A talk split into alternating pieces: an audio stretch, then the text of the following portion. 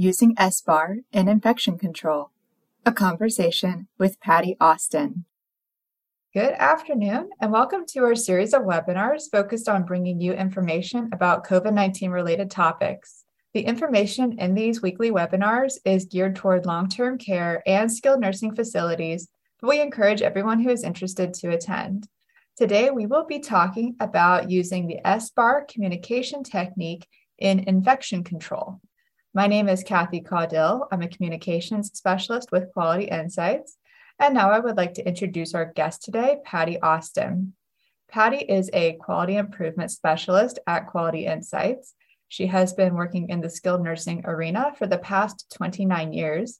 After starting her career as a nursing assistant and leaving the front lines as a director of nursing, the variety of perspectives that Patty has enables her to see the big picture that helps nursing facilities create lasting change within their communities. Patty has been with Quality Insights since 2016, and she considers it a privilege to be able to interact with so many different facilities on a variety of topics each day. Patty, thank you for joining us today. Thank you, Kathy. Hi, everyone. So glad everybody is here again with me today to talk about the SBAR tool. It is a tool that kind of took me a little bit of time to fall in love with, but then I did. So I am quite passionate about its use and the benefits that it can bring to your facility. So SBAR, the purpose of it and the importance of it is it can assist you in standardizing your communication techniques. What is an SBAR exactly? That stands for Situation, Background, Assessment, and Recommendation. And it's a communication technique that was designed to convey a message in a very concise manner, especially those messages that require immediate attention. So with SBAR as the expectation, communication then becomes very streamlined and systematic, and that allows less room for human error. There are just a ton of advantages to using the SBAR technique in the facility. Some of the more obvious reasons include decreasing potentially avoidable adverse events, things like ER trips and falls or unnecessary medications. But just as important are those benefits that don't automatically spring to mind when you're thinking about the power of SBAR. Things like enabling healthcare team members within your facility to communicate more effectively. It really helps with promoting collaboration between team members. You can even use it with residents and families and help ensure that those small details that can be overlooked are kind of brought right to the forefront and not able to fall through the cracks.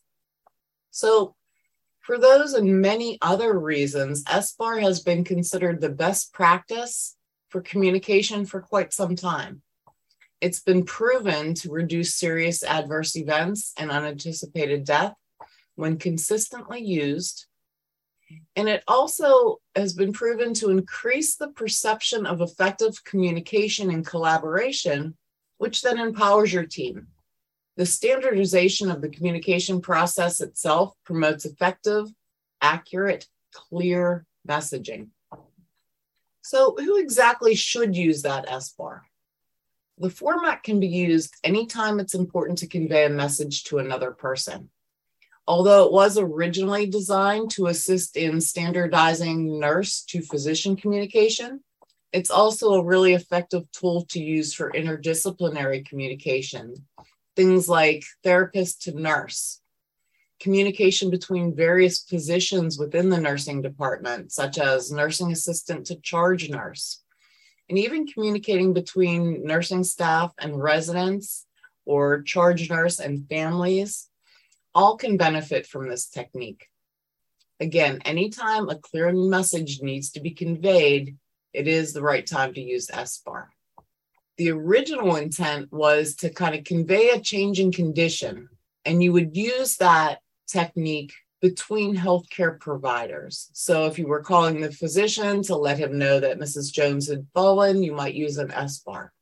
However, that is far from the only time that technique should be used. A great area to implement the SBAR within your facility is during interdisciplinary communication. Often terminology is slightly different between those disciplines, and education levels can be very different between positions in the facility. Using that standardized communication technique can help you to ensure that the message is conveyed in a way that it's intended to be conveyed. The person on the receiving end of the message also understands the format, and they're then prompted to request clarification if part of the message is missing or unclear. Think about times like nurse-to-nurse shift reports or nursing assistant to nurse changing condition reporting, interdisciplinary communication like therapy to nursing. Even nursing to family communication can be refined by following the technique.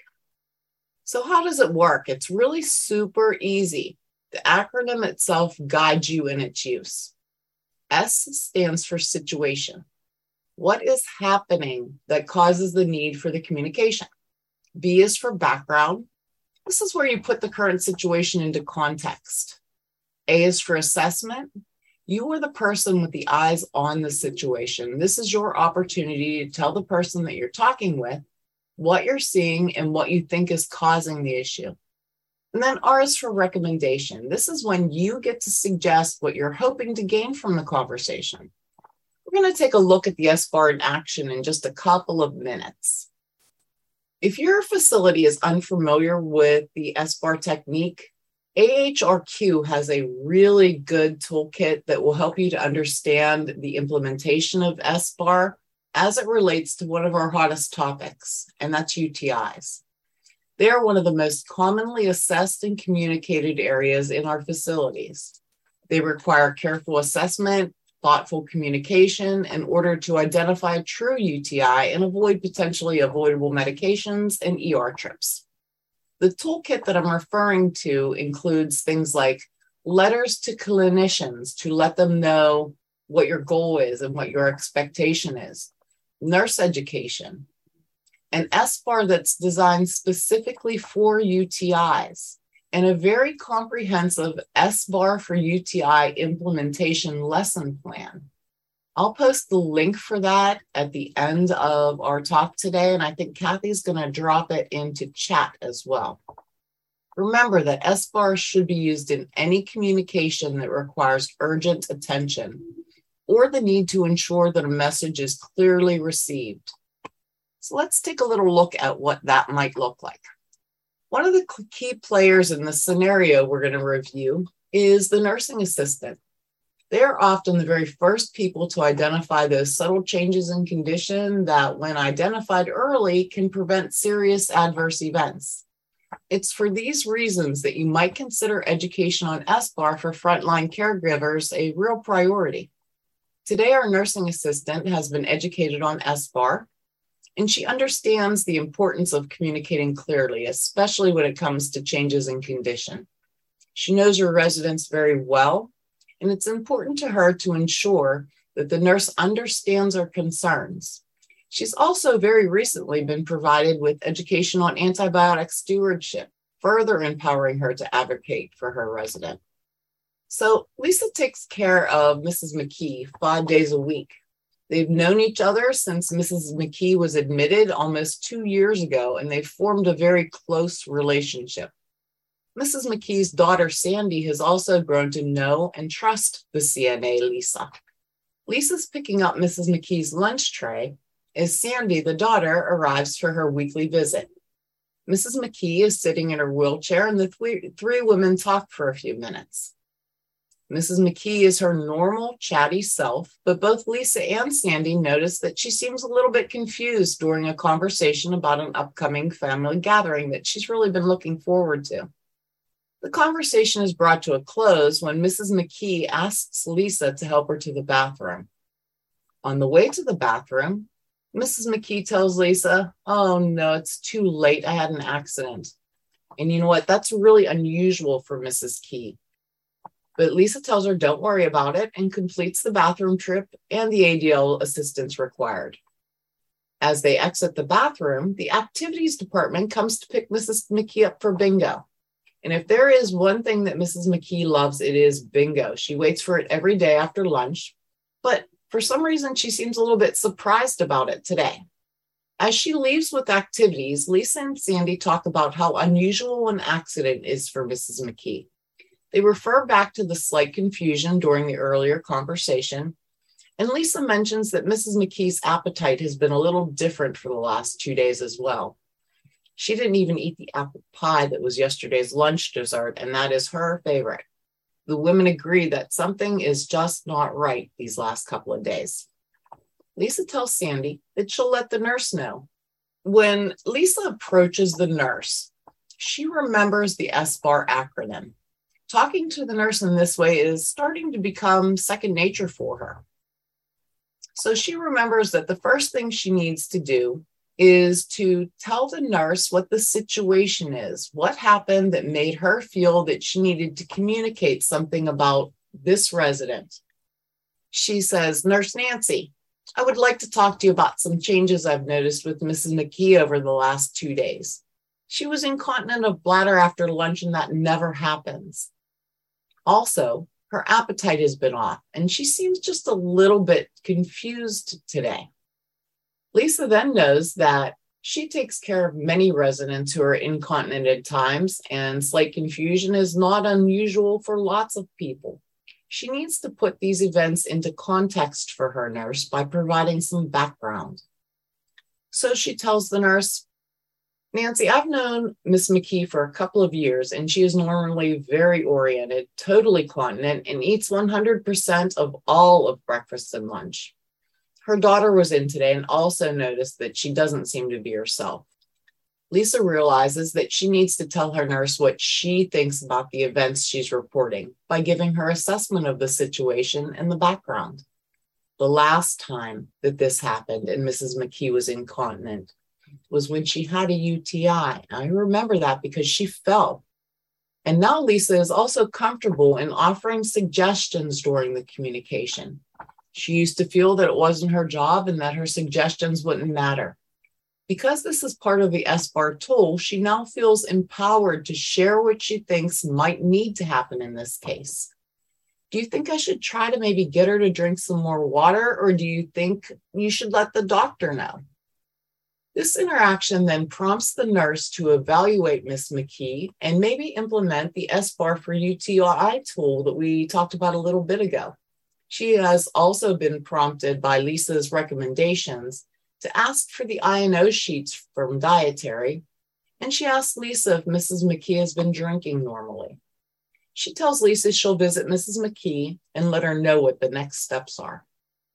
And really, that's an SBAR in action: message sent and message received. But let's take a quick look at another tool that is great when your staff feels that maybe the message that they're trying to send is not being received. That tool is also often referred to as the CUS technique. So what happens if the SBAR message is not received? Let's assume that Nurse Nancy has a very different response for our nursing assistant, Lisa. Maybe she's in a rush, and Nurse Nancy thanks Lisa for the report and tells her, "You know what, keep your eye out for any other changes, but I don't think it's really time to bother the doctor right now. After all, it's just one incontinent episode, really. Everybody gets mixed up from time to time. And, you know, maybe she just hasn't been hungry for a couple of days. Nothing to worry about. Just keep your eyes open." So Lisa may not be comfortable with Nurse Nancy's response, but she does know that it's her responsibility to be sure that the nurse understands her concern. She decides to use the CUS method to be sure that she has communicated the situation to the nurse. She says, "Nurse Nancy, I am concerned that Mrs. McKee is having new confusion, incontinence, and decreased appetite. I am uncomfortable just keeping an eye on her without someone taking a closer look. It may be a safety issue if she has another UTI and falls again." So CUS stands for telling the person that you're speaking with what you're concerned about, what is making you uncomfortable, and why you feel that that is a safety issue. Nurse Nancy now understands that this is an important message, and she will assess Mrs. McKee using the SBAR for UTI tool. What I really love about this whole scenario is that the nurse would then use the same technique, SBAR technique, to contact the physician. And again, the same technique would be used if she needed to talk with Mrs. McKee's daughter about the situation. Once the concept is accepted, it can really become kind of second nature for your facility and the way that they communicate with one another. So before I flip to our resource page and see if anyone has any questions out there, one of the things that can become a question when you're beginning to implement this process within your facility is this is just another form to fill out. We don't have time to fill out another form. And the SBAR tool is a form that allows you to document the situation, background, assessment, and recommendation right on the tool. And there are times where you may always want to use the tool. Things like communications with physicians, it might be your policy to always use that SBAR and have it become part of the medical record. There will be instances where the tool is imperative. However, during communications like we just reviewed between the nursing assistant and the nurse on duty, the tool is not necessary. You may want to consider a shortened version of that tool just as a trigger point while your staff is becoming oriented to the process. But I think you will also be surprised at how quickly they will kind of fall into the flow of using the rhythm of the SBAR and know that they are presenting facts, providing context, telling you what they think is happening, and then telling you what they're hoping to gain from the situation. Because really, SBAR sounds fancy, but that's what it amounts to. This is what's happening. This is why it needs brought to your attention. This is what I think is causing it. And this is what I hope to gain from this. And once people are empowered to use that type of tool, I think that you might be surprised at how quickly they fall in love with it, just like I did. So let's take a look at the link to grab that SBAR UTI toolkit. This is the website you'll be able to find that kit on. And if you're looking for the Raise the Bar SBAR tool showed at the beginning of this presentation, it can be found on our Quality Insights website. I think Kathy dropped that into the chat as well. All right, yes, I dropped the link that's on the screen in the chat, and I have dropped the link to that guide that you had up at the beginning of the presentation in the chat. Okay, awesome. You know what? I actually I'm sitting here reflecting on SBAR, and there was something else that I thought was maybe interesting to share.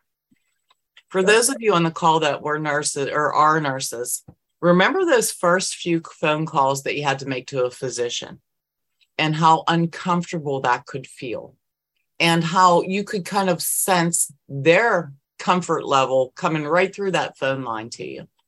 This tool can also help eliminate that.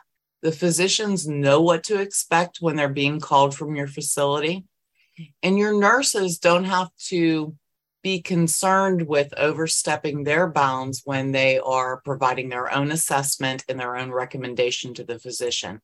At least for me, that was the hardest thing for me to become comfortable with, is letting that doctor know, hey, I'm telling you this, and this is really what I'd like to see happen from it. And the doctors are looking for that guidance in many circumstances. You're the one with the eyes on the patient. And I think SBAR is excellent at helping to kind of smooth that way. If you want to contact Patty directly, you can reach her at 1-800-642-8686 and enter extension 7633. You can also email her at paustin@qualityinsights.org. And you can check out our other interviews by visiting qualityinsights.org/QIN/multimedia. Patty, thank you for joining us today. If you would like to visit the links discussed in this episode, you can find them in the show description of this podcast. If you would like to watch or listen to our other interviews, visit qualityinsights.org/QIN/multimedia.